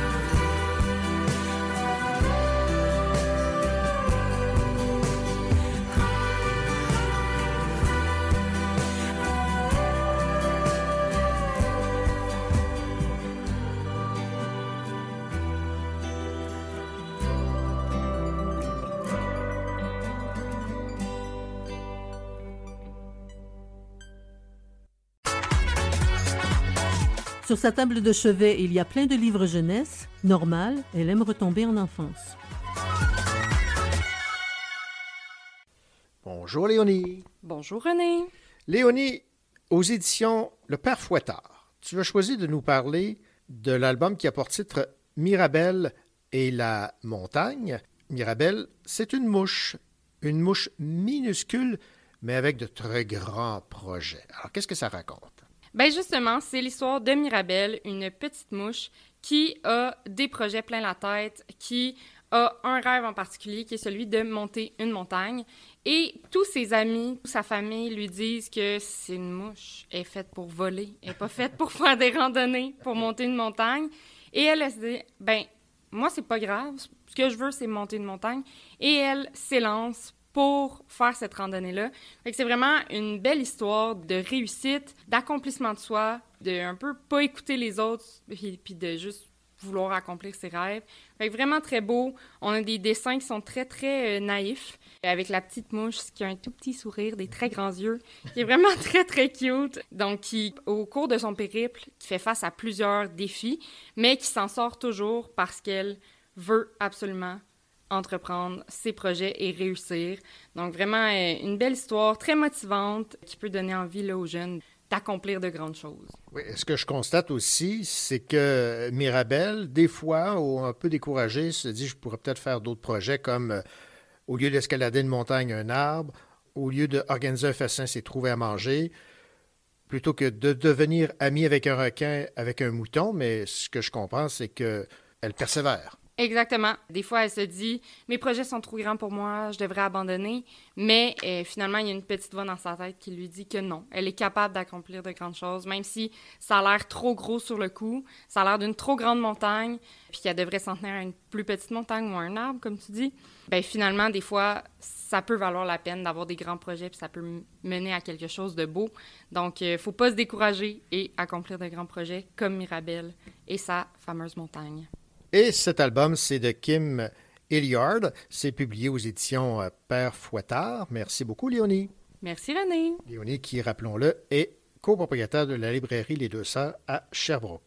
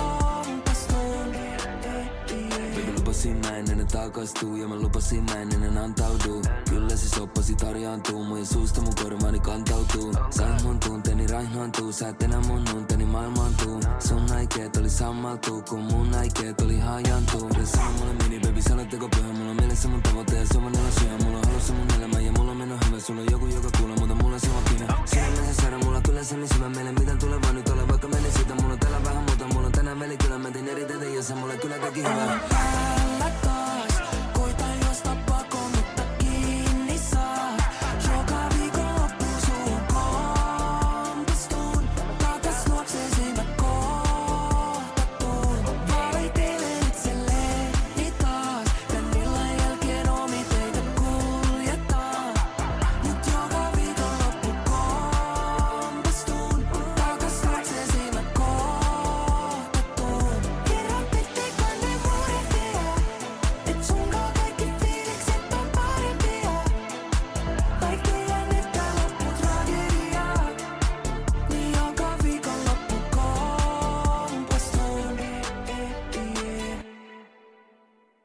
L'autrice Chantal Garand, établie en Norvège, a fait une escale au euh, Québec parce qu'elle signe un texte dans un recueil de nouvelles dirigé par euh, Mathias Carpula qui a pour titre Hors de soi. C'est publié chez euh, Tête Première. Bonjour Chantal.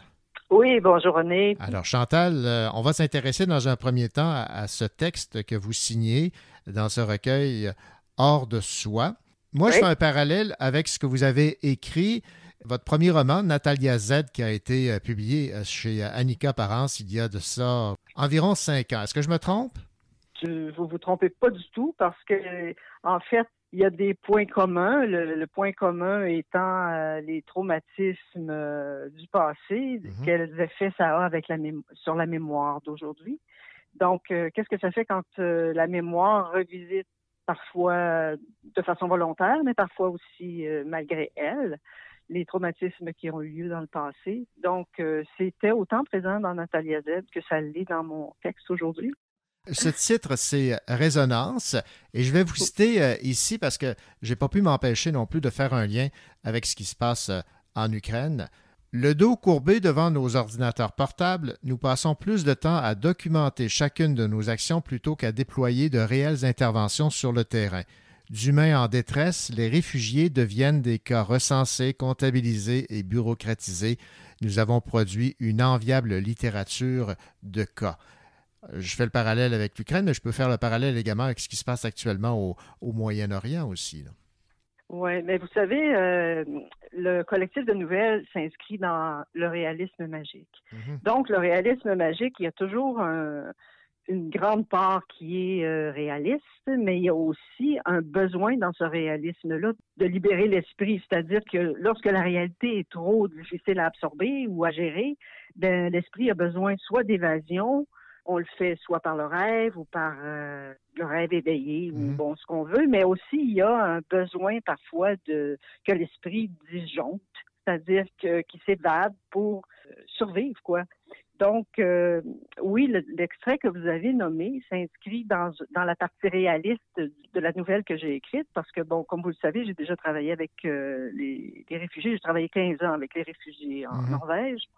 Et donc, euh, il y a des désillusions. Euh, Mon personnage est un peu inspiré, euh, je me suis inspirée de ce que j'ai vécu, c'est-à-dire que mon personnage qui essaie de se réinventer une vie euh, en travaillant avec les réfugiés trouve une façon de communiquer avec eux où elle se sent euh, une euh, complicité, c'est-à-dire qu'elle-même se sent étrangère dans la ville où elle habite parce qu'elle a quitté un, mi- un milieu qui qui la faisait mourir, quoi. Donc, elle se sent étrangère et elle sent une complicité av- avec les réfugiés, mais évidemment, tout ça est enveloppé dans une bureaucratie difficile à absorber, ce qui fait qu'il y a beaucoup de désillusions dans le travail auprès des réfugiés. Donc, ça, c'est la partie réaliste, inspirée, si, vous voulez, de mon vécu, là.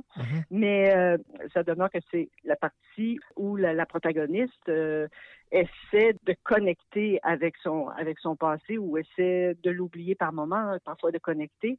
Le passé ressurgit toujours. Donc, euh, éventuellement, ma protagoniste va trouver en elle un, un espèce de besoin de réparation. Et euh, malgré que mon, mon, récit ou ma nouvelle semble plutôt sombre, il y a quand même de la lumière parce qu'il y a une réparation. Mais vous savez, René, quand on parle de réparation, c'est parce qu'il y a eu une coupure quelque part. Donc, mhm. quand la coupure, on la raccommode, ben, il y a quand même des cicatrices. Alors, c'est un peu tout ça qui est dans ma nouvelle. Oui, parce que ça, ça commence. J'ai quitté mon village il y a 20 ans, ou 15, ou 7 L'éternité ne se compte pas en nombre d'années. J'ai fui pour ne pas mourir, pour me sauver de Mom, de sa présence perfide et de l'acrimonie de ses humeurs, par refus d'être enterrée vivante dans l'atmosphère mortifère qu'elle nous faisait respirer dans ce trou perdu au cœur de la Norvège. Le moins que l'on peut dire, c'est que c'est une entrée euh, forte.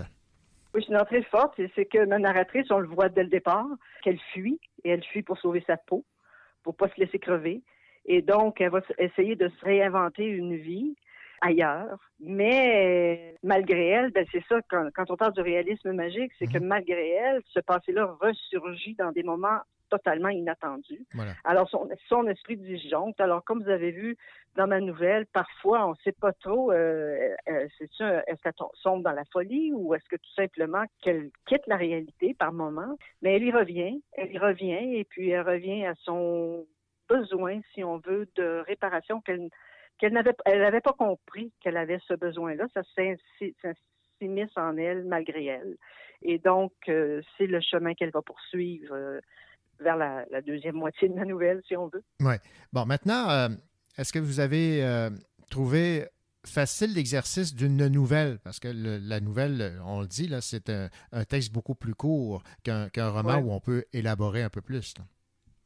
Non, j'ai pas trouvé ça difficile. Au contraire, moi, euh, j'écris souvent des textes courts. D'ailleurs, avant d'écrire Natalia Z, j'avais écrit longuement, souvent des textes courts, soit des récits, soit des petites nouvelles. J'avais déjà participé d'ailleurs au concours du récit de Radio-Canada où j'avais gagné l'an 2015. Oui, c'est vrai. Ce que j'ai trouvé plus difficile, c'est avec Natalia Z, où là, tu as, besoin d'avoir un souffle pas mal plus long. Oui. Euh, et donc, euh, ça a été un autre genre d'exercice, mais c'est ça la, beauté du défi, c'est qu'on ne fait pas toujours la même chose non plus. D'ailleurs, c'était un défi en soi de proposer à Chantal Garand, à Lake, Sarah Lazzaroni, Éric Leblanc, euh, Karine Légeron, Éric Mathieu, Félix Villeneuve et Mathias Carpula de s'aventurer dans le réalisme magique dont vous venez de parler. Oui, bien, en fait, ce qui est drôle aussi, c'est que la seule contrainte que Mathias nous avait donnée, c'est euh, vous écrivez dans le genre du réalisme magique. C'est à peu près tout ce qu'il nous avait donné comme euh, contrainte et donc le thème que chacun abordait était totalement libre. Et on se rend compte qu'il y a quand même pas mal de trucs qui se croisent. C'est-à-dire que les lieux, moi, je, en lisant les nouvelles des autres, j'ai vu que les lieux dont on parle mhm. parlent autant que nos personnages. C'est-à-dire qu'il y a une raison pour laquelle on a choisi les lieux qu'on choisit lorsqu'on on a écrit cette nouvelle-là. Il y a des nouvelles très fortes dans le recueil. En fait, c'est la traversée des territoires. C'est autant un territoire mental qu'un territoire euh, physique. Mhm. Et euh, c'est un exercice, moi, qui m'a apporté beaucoup de bonheur parce que j'ai une écriture plutôt réaliste normalement. Et euh, ben, spontanément, je pourrais dire que j'écris de façon plutôt réaliste, c'est ma mhm. personnalité peut-être. Alors ça, en sachant qu'il fallait que euh, j'explore euh, des moments où l'esprit disjoncte, finalement, j'ai trouvé ça vraiment trippant. J'ai vraiment, j'ai vraiment aimé l'écriture de, cette nouvelle. Puis je pense que, en fait, je vais vous dire un petit secret, euh, René, c'est que quand j'ai fini d'écrire la nouvelle, je me suis dit, mon Dieu, que c'est dommage que ce soit juste une nouvelle parce qu'il me semble que j'aurais voulu explorer tellement d'aspects dont j'ai parlé dans ça que il me semble que ça ferait plus un roman. Alors, ben, c'est ce que je vais entreprendre. Ah, ben voilà. J'ai déjà commencé parce que je pense qu'il y a beaucoup de richesse, mhm. autant dans les personnages que dans les, euh, les problématiques sociales que je décris. Et bien, c'est des problématiques que je connais bien. Donc, euh, puis aussi, ben, on, c'est des problématiques dont on entend peu parler. En tout cas, je pense à l'exploitation massive du saumon en Norvège. il y a peu de littérature là-dessus, puis j'en parle moi dans ma nouvelle. Mhm. Mais, mais comme c'est une courte nouvelle, je pouvais seulement y faire, euh, si vous voulez, une petite parenthèse, mais j'ai envie de développer. Alors, c'est ce que je vais faire. C'est un de mes projets futurs. On va remercier Mathias Carpula de vous avoir euh, lancé le, défi. Hein. C'est lui qui a dirigé donc ce recueil euh, de nouvelles hors de soi. Maintenant, Revenons sur euh, Natalia Z, parce que je l'ai mentionné, ça a été traduit en, norvégien, mais ça a également été euh, traduit en ukrainien. Et je pense que vous avez participé à un exercice euh, de réflexion justement sur ce qui se passe actuellement, sur votre écriture en Ukraine? Je suis régulièrement en contact avec des gens d'Ukraine. Évidemment que la guerre en Ukraine me, m'affecte mhm. énormément. Aussi, j'habite en Europe, il hein, faut le dire. On est, on est vraiment à la porte de, de, ce qui se passe, même si on n'est pas voisin voisin. On est quand même un, pays limitrophe à la Russie, nous, en, Norvège. Mais je peux vous dire que j'ai régulièrement des échos de la réception qui est liée à Natalia en Ukraine, et puis ça me touche, ça m'émeut. Je pense que ça résonne chez plusieurs lecteurs parce que c'est tellement actuel. D'ailleurs, euh, euh, la traduction a été entamée alors que la guerre venait de commencer. J'ai été régulièrement en contact avec celle qui, avec Anna Zalewska, qui faisait le, la traduction du livre, qui avait évidemment, étant donné ce qui se passait dans son pays, était une lectrice extrêmement sensible à, à mon texte dans Natalia Z, parce que ça, ça parle des traumatismes de la guerre. Mhm. Puis, voyez-vous, dernièrement, il y a eu un, un groupe de lecture qui s'est rencontré dans un centre d'art de Kiev pour parler de, des traumatismes liés à la mémoire en temps de guerre. Et euh, ça me touche tellement d'entendre ça ou de voir ça. Je, suis émue, euh, je suis reconnaissante, je ne sais pas comment vous dire, mais euh, je sens qu'il y a quelque chose qui résonne à la lecture de mon livre et puis ça me touche beaucoup. Oui, en fait, ça, replonge ce roman Natalia Z dans, l'actualité, même s'il a été publié en 2018. Là. Ah ben, c'est tout à fait d'actualité. Puis, de toute façon, euh, les réaménagements faits par la mémoire, lorsque le traumatisme est trop difficile à absorber, mhm. ben, c'est universel et puis c'est aussi c'est intemporel. Je pense que tout le monde peut, plus grande ou plus faible mesure, se, connecter avec ce, avec ce fait-là. Mais euh, évidemment qu'eux, ils sont en plein dedans.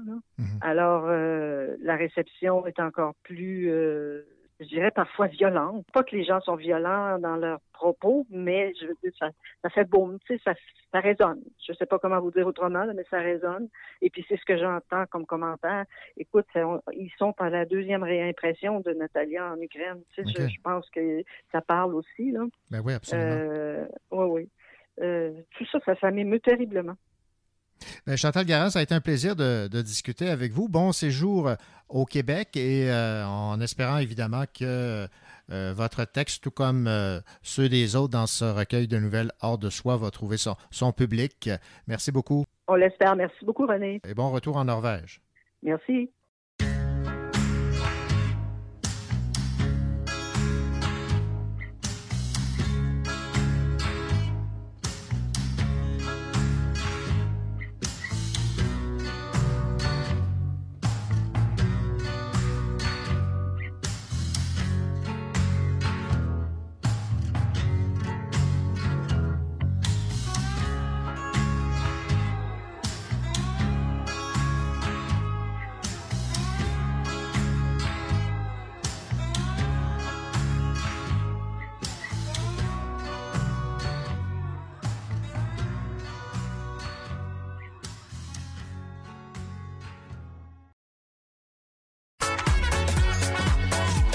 Bonjour, ici Jimmy Beaulieu, je suis auteur de bande dessinée. Vous écoutez l'émission littéraire Le Cochocho.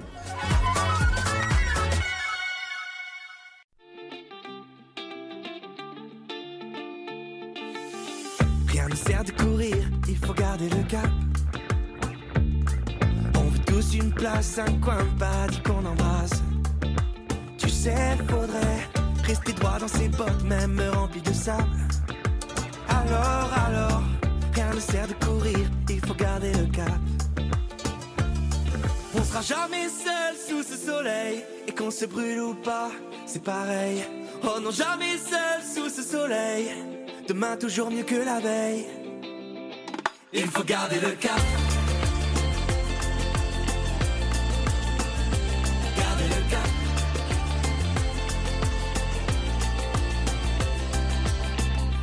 de se mentir, moi je n'ai pas de cap. J'ai des moments forts, super-héros et des moments fans. Je n'ai pas de modèle, non, je n'ai pas d'idole. Mon seul phare dans la vie, c'est ma propre boussole. Mais je l'oublie parfois et les mains dans mes poches. Je traverse ma vie, les mouvements sont les sables. Je repense aux dunes et je pense à mes proches. Et je fais de mon mieux sur cette carte. On sera jamais seul sous ce soleil. Et qu'on se brûle ou pas, c'est pareil. Oh non, jamais seul sous ce soleil. Demain toujours mieux que la veille. Il faut garder le cap. Garder le cap. Il faut garder le cap.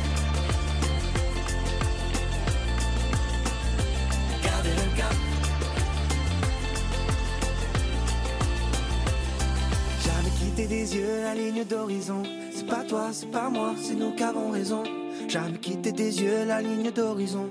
C'est pas toi, c'est pas moi, non. On sera jamais seul sous ce soleil. Et qu'on se brûle ou pas, c'est pareil. Oh non, jamais seul sous ce soleil. Demain toujours mieux que la veille. Il faut garder le cap.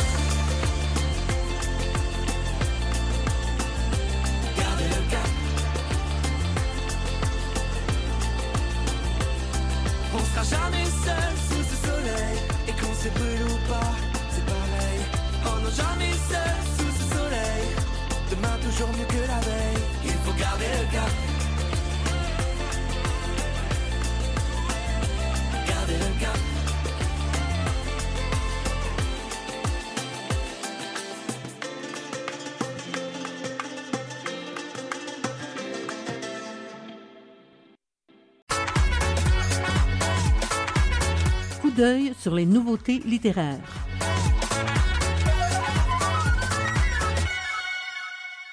Les éditions à lire publient le roman Déshonneur au camp 133 de Wayne Arterson. La traduction a été assumée par Pascal Rowe. Même au pied des Rocheuses canadiennes, à des milliers de kilomètres du front de la Seconde Guerre mondiale, la mort rôde au jour le jour pour les Allemands captifs du camp 133. Écoutons Iseut Bacon-Marcorel, adjointe aux communications et à la promotion chez Alire.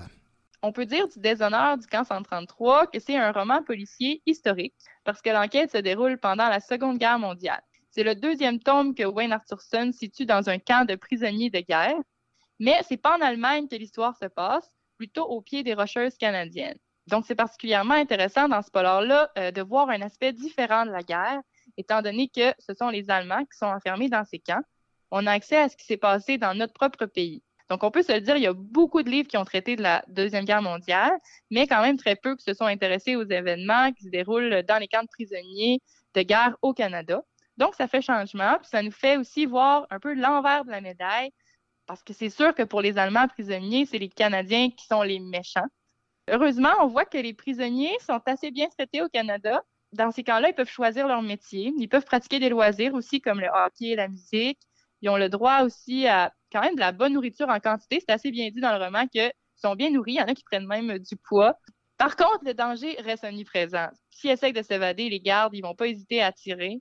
On sent bien aussi ce danger-là qui, qui est toujours présent quand, au début du roman, on retrouve le chef cuisinier assassiné, un couteau planté dans son dos. Donc, c'est comme ça que ça commence l'histoire. Parce que ce qui est au cœur du roman, malgré son décor historique, ça reste la résolution d'un meurtre. Et le fait que le crime soit commis dans un camp de prisonniers, ben, ça crée un huis clos. Le tueur, il peut pas s'enfuir et les policiers non plus. Donc, ça augmente vraiment la tension dramatique du livre. On va suivre Auguste Neumann. C'est le chef de la sécurité civile. C'est un personnage vraiment plaisant à voir, euh, à voir agir parce que il est vraiment courageux. C'est un héros de guerre qui est décoré, mais il doit quand même user de plusieurs tactiques différentes pour réussir à obtenir les informations qu'il a besoin pour résoudre son enquête. Il est prêt vraiment à tout pour découvrir la vérité. C'est un homme intéressant parce qu'il y a des belles valeurs qu'il va défendre tout au long du roman, comme l'honneur et la justice.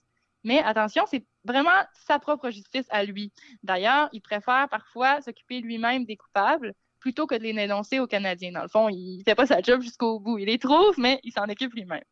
Mais c'est pas surprenant, donc, que ça fasse un polar plein d'action, puis même assez stressant par moment, vu que c'est ça, il y a quand même aussi de la violence, là, puis de, du suspense de ce côté-là. Ces deux acolytes aussi vont l'aider, puis euh, sont le fun à suivre aussi. En fait, c'est des personnages qui sont courageux et droits aussi. Donc, euh, vous aurez compris un peu que le livre vient renverser le stéréotype du méchant allemand, étant donné qu'on dévoile vraiment leur point de vue à eux Donc, euh, surtout avec ces trois personnages-là qui sont loyaux et qui font preuve d'une belle humanité, ben, on nous rappelle un peu que les soldats allemands, c'était pas tous des monstres euh, nécessairement.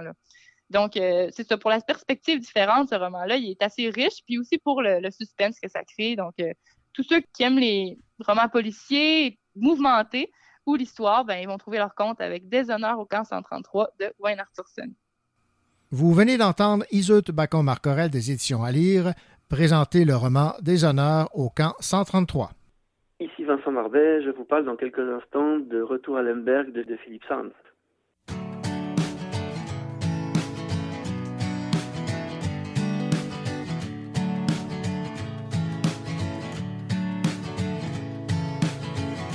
Hier soir, je suis passé sur la rue Dominion, devant la vieille maison rouge restait à Moncton.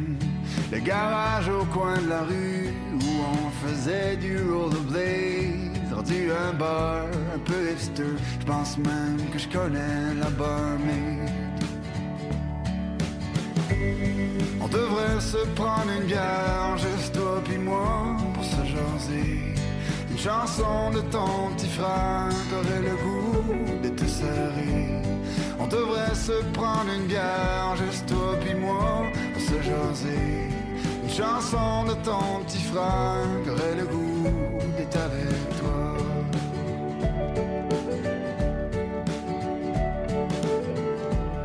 me rappelle de la fois où toi pis tes chums à 14 ans avaient fait une bataille d'eau dans la cave chez nos parents. Papa avait loué une grosse fan pour faire sécher le vieux tapis. Moi je te trouvais tellement cool, je pense que je te l'étais jamais On devrait se prendre une bière, juste toi puis moi, pour se jaser. Une chanson de ton petit frère qu'aurait le goût de te serrer. On devrait se prendre une bière, juste toi puis moi, pour se jaser. Tu penses-tu à ton petit frère qu'aurait le goût d'être avec toi?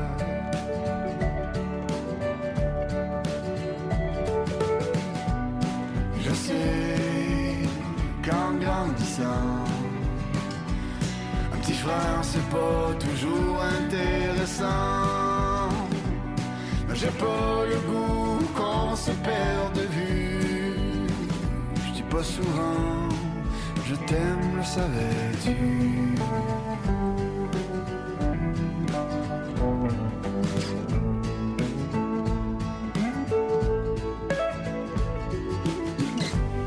On devrait se prendre une bière, juste toi puis moi, pour se jaser. Une chanson de ton petit frère qu'aurait le goût de te serrer.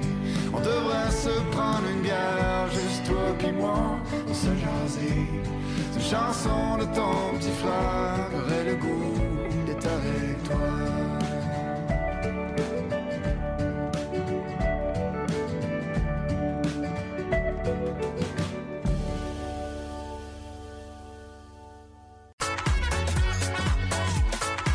Sa bibliothèque est pleine de livres, mais il n'est jamais rassasié. Bonjour Vincent Barbé. Bonjour René.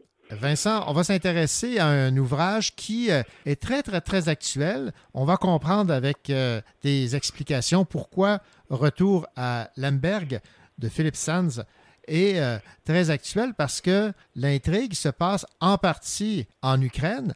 Dans un premier temps, ce serait peut-être bien de situer qui est Philippe Sands avant de s'attaquer à l'intrigue de ce roman Retour à Lemberg. Alors c'est un juriste euh, très connu, un juriste international franco-britannique, professeur de droit euh, à l'University College de Londres. Il s'est spécialisé dans la défense des droits humains et euh, on le connaît moins, mais il est devenu aussi écrivain.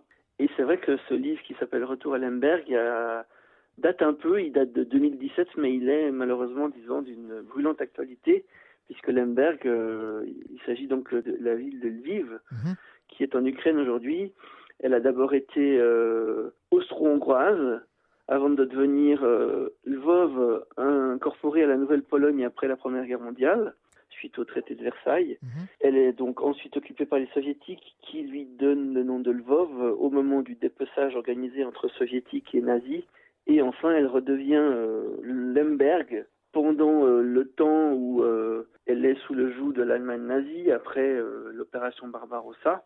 Et enfin, donc, elle redevient Lviv en 1944 telle que la- nous la connaissons aujourd'hui, même si elle était intégrée dans l'Union soviétique, puisqu'à l'époque l'Ukraine était intégrée, comme nous le savons, dans ce grand empire qui s'appelait l'Union soviétique. Et que la Russie aimerait bien récupérer. Tout à fait. Bon, maintenant parlons de ce roman, Retour à Lemberg. De quoi ça parle? C'est un témoignage dans lequel vont se retrouver la petite histoire et la grande histoire. C'est-à-dire qu'à la faveur d'une invitation à prononcer une conférence à Lviv, Philippe Sands va euh, dénouer les chevaux d'une histoire familiale compliquée et secrète, parce qu'il y a des choses euh, qui le pèsent depuis un certain temps. Il, mène une enquête qui sera longue de sept ans pour enfin découvrir euh, ce qu'il en est, notamment de son grand-père qui a vécu dans cette ville euh, à une époque où elle s'appelait Lemberg. C'est d'ailleurs pour cette raison, en tout cas une de ces raisons, qu'il a choisi de garder ce nom pour le titre. D'abord parce que c'est en hommage sans doute à son grand-père, mais aussi parce que le moment où cette ville nous intéresse en particulier, c'est le moment où euh, elle est sous le joug nazi. On s'intéresse particulièrement à son grand-père, si j'ai bien compris. Tout à fait. Le grand-père qui a vécu une vie un tout petit peu particulière à Lviv et qui a dû partir. Alors, euh, on ne sait pas grand-chose de lui. On sait juste que euh, est parti à Vienne où il a épousé sa femme qui s'appelle Regina ou disons Rita pour son petit nom, avant d'arriver seul à Paris un an plus tard. Et c'est euh, la maman de Philippe Sands qui est née à Vienne en 1938, le rejoint, sauf qu'elle est toute seule. Il n'aura jamais eu l'occasion de discuter avec son grand-père, malgré le fait qu'il le connaîtra pendant longtemps, puisque il mourra alors que lui-même a plus de 30 ans. Donc c'est un secret de famille, en même temps que c'est une histoire euh, douloureuse, une histoire universelle douloureuse, puisque Lviv, c'est quand même euh, cette Pologne dans laquelle euh, le gouverneur Hans Frank, surnommé boucher de Varsovie au moment du procès de Nuremberg, ce Hans Frank devient gouverneur de cette ville, gouverneur de la Pologne, euh, entre les soviétiques et les, et les Allemands. Bon, maintenant, retour à Lemberg, c'est aussi l'évocation, euh, Vincent, de trois personnages, dont deux qui ont, comme le grand-père, là, grandi euh, dans cette ville et fréquenté les, les mêmes lieux, marché dans les mêmes rues. Donc, on parle de Erst Lauterpatch et Raphaël Lemkin. Alors, c'est vrai que le deuxième nom peut-être euh, dira plus de choses à nos auditeurs, Raphaël Lemkin, parce que c'est celui qui est le plus connu des deux, malgré qu'il a eu moins d'importance euh, dans le contexte du procès de Nuremberg. Mais le premier, comme tu l'as dit, c'est Hersch Lauterpacht. Lauterpacht, c'est celui qui a joué un grand rôle dans l'évolution du droit international, puisqu'il est le concepteur de ce qu'on appelle cri- le crime contre l'humanité, alors que l'autre, c'est le créateur de la notion de génocide. Et tous les deux, à quelques années d'intervalle, vont euh, faire leurs études de droit dans cette ville. Ils auront les mêmes enseignants, ils auront les mêmes professeurs, et ils auront cette importance dans euh, le cadre du procès de Nuremberg, puisque dans la conférence interalliée qui a lieu à Londres en 1945 pour préparer le procès de Nuremberg, les deux tenteront de convaincre de la nécessité d'intégrer ce crime, l'un et l'autre, hein, selon leur crime, le crime qu'ils ont construit, sauf que l'un aura, plus de succès que l'autre. Disons que l'Auterpart aura plus de succès que, que Lemkin, puisque la notion de génocide pourrait euh, être compliquée à mettre en place, puisqu'elle pourrait aussi, d'une certaine façon, impliquer des puissances qui n'ont pas envie d'être impliquées. On parle du génocide euh, des Premières Nations aux États-Unis ou euh, la question noire, par exemple. Au moment où, euh, Lemkin euh, amène cette idée, on, ne l'entend pas vraiment de la bonne oreille. Le crime contre l'humanité, ça permettait d'intégrer toute l'espèce humaine, quelle que soit la communauté dont il était question. Et c'est pour ça qu'on considère, enfin, on comprend pourquoi les Alliés à Londres ont préféré le crime contre l'humanité plutôt que le génocide. Même si le génocide existe hein, depuis 1943, depuis on a on a constitué l'idée, mais euh, en tout cas à Nuremberg, il n'est pas question de génocide. Bon, on l'a mentionné euh, un peu plus tôt, euh, Vincent, euh, Philippe Sands, avocat international réputé, a découvert donc une série de coïncidences historiques qui vont le conduire de Lemberg à Nuremberg, où des secrets de sa famille sont révélés. Alors on les découvre, ces secrets. Alors on les découvre, on va peut-être pas en parler ici parce que sinon ça enlèverait du euh, l'intérêt de la lecture de ce livre, mais on comprendra euh, pourquoi euh, le grand-père n'a pas souhaité parler de ce passé. D'ailleurs, le rapport au passé est quand même un élément clé de ce livre, puisque tous les personnages n'ont pas, et tous les descendants des personnages principaux n'ont pas le même rapport au passé, et loin s'en Mhm. faut. D'ailleurs, c'est un des enjeux du livre, et ce travail de mémoire, en tout cas, il n'est pas fait de la même façon par les uns et les autres. Et ce qui est intéressant aussi, c'est qu'il a mis sept ans à, à faire ses recherches, à écrire ce livre. Je voyais une critique qui disait que c'est un travail de recherche très poussé, exploitant tour à tour toutes les pistes qui s'ouvraient à lui. Donc, il n'a rien laissé au hasard là, dans son livre. Ah non, c'est un livre extraordinaire qui retrace euh, l'histoire des Juifs de Pologne, en même temps qu'il retrace euh, l'histoire de sa famille, de ce grand-père qui va partir à Vienne, puis à Paris. C'est un livre qui est, qui est vraiment complet, parce qu'il y a justement cette petite histoire avec cette grande histoire, et euh, finalement c'est un carrefour de ces deux histoires qui se jouent dans ce livre. Sur la page de couverture euh, du livre, il y a John Le Carré qui dit Retour à Lemberg est un livre monumental. Alors, tu partages ce point de vue, j'imagine. Tout à fait.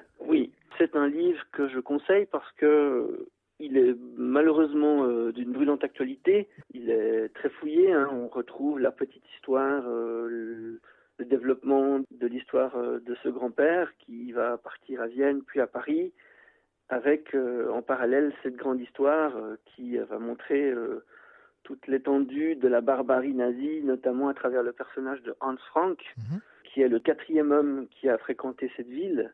C'est aussi un livre qui est d'une brûlante actualité parce qu'on sait que Volodymyr Zelensky, le président ukrainien, voudrait voir la Russie jugée par un tribunal spécial à la haie pour crime d'agression, tel que euh, ce crime a été reconnu et construit dans le cadre des procès de Nuremberg.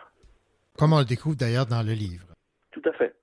Vincent Barbé, ça a été un, un plaisir de, de t'entendre et surtout de nous faire découvrir ce livre, Retour à Allenberg de Philippe Sands. Comme quoi, euh, le passé revient euh, souvent dans, dans l'actualité. Euh, on en veut pour preuve ce qui se passe actuellement en Ukraine. Merci beaucoup, Vincent.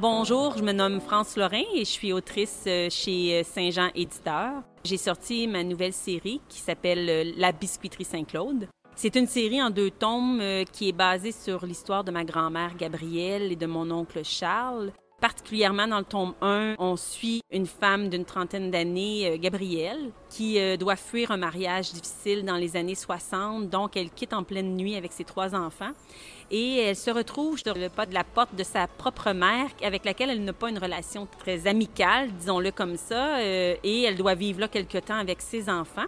Et pour survenir aux besoins de ses enfants, ben elle décide de travailler dans une biscuiterie. Euh, cette histoire se déroule, euh, c'est vraiment, je l'ai euh, installée dans mon quartier d'enfance. Donc, la paroisse Saint-Claude, c'est ma paroisse où j'ai été élevée. Donc, on y trouve tout ce qui était de, de, mon enfance et mon adolescence, la piscine, la biscuiterie, l'église.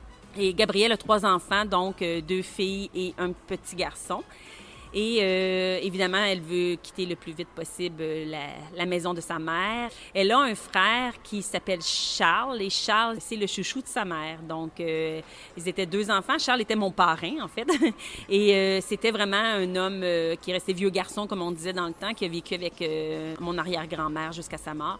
Et dans le tome 2, c'est l'histoire de Charles. J'ai voulu la rendre un peu plus douce, donc je lui fais rencontrer quelqu'un. J'essaie de l'amener à s'émanciper loin de sa, propre mère. Charles est un comptable de formation un peu fermé, un peu plus euh, froid, un peu plus réservé, mais je réussis à l'amener à, vivre une vie qui va être un peu plus, euh, un peu plus douce, comme je disais. Donc, ces deux tomes-là sont en vente présentement. C'est La biscuiterie Saint-Claude, le tome 1 et le tome 2. C'était France Lorrain. Je vous souhaite à tous une bonne lecture.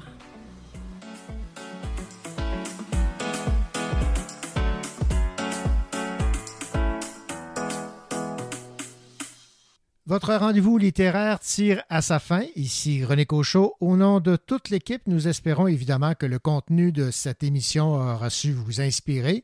Je vous rappelle évidemment que si vous avez le goût de réécouter une entrevue, une chronique, c'est possible de le faire, puisque le Cochocho est maintenant disponible sur les différentes plateformes qui hébergent les balados. D'ici là, je vous souhaite la plus belle des semaines et bien entendu, comme le veut la tradition, de belles lectures.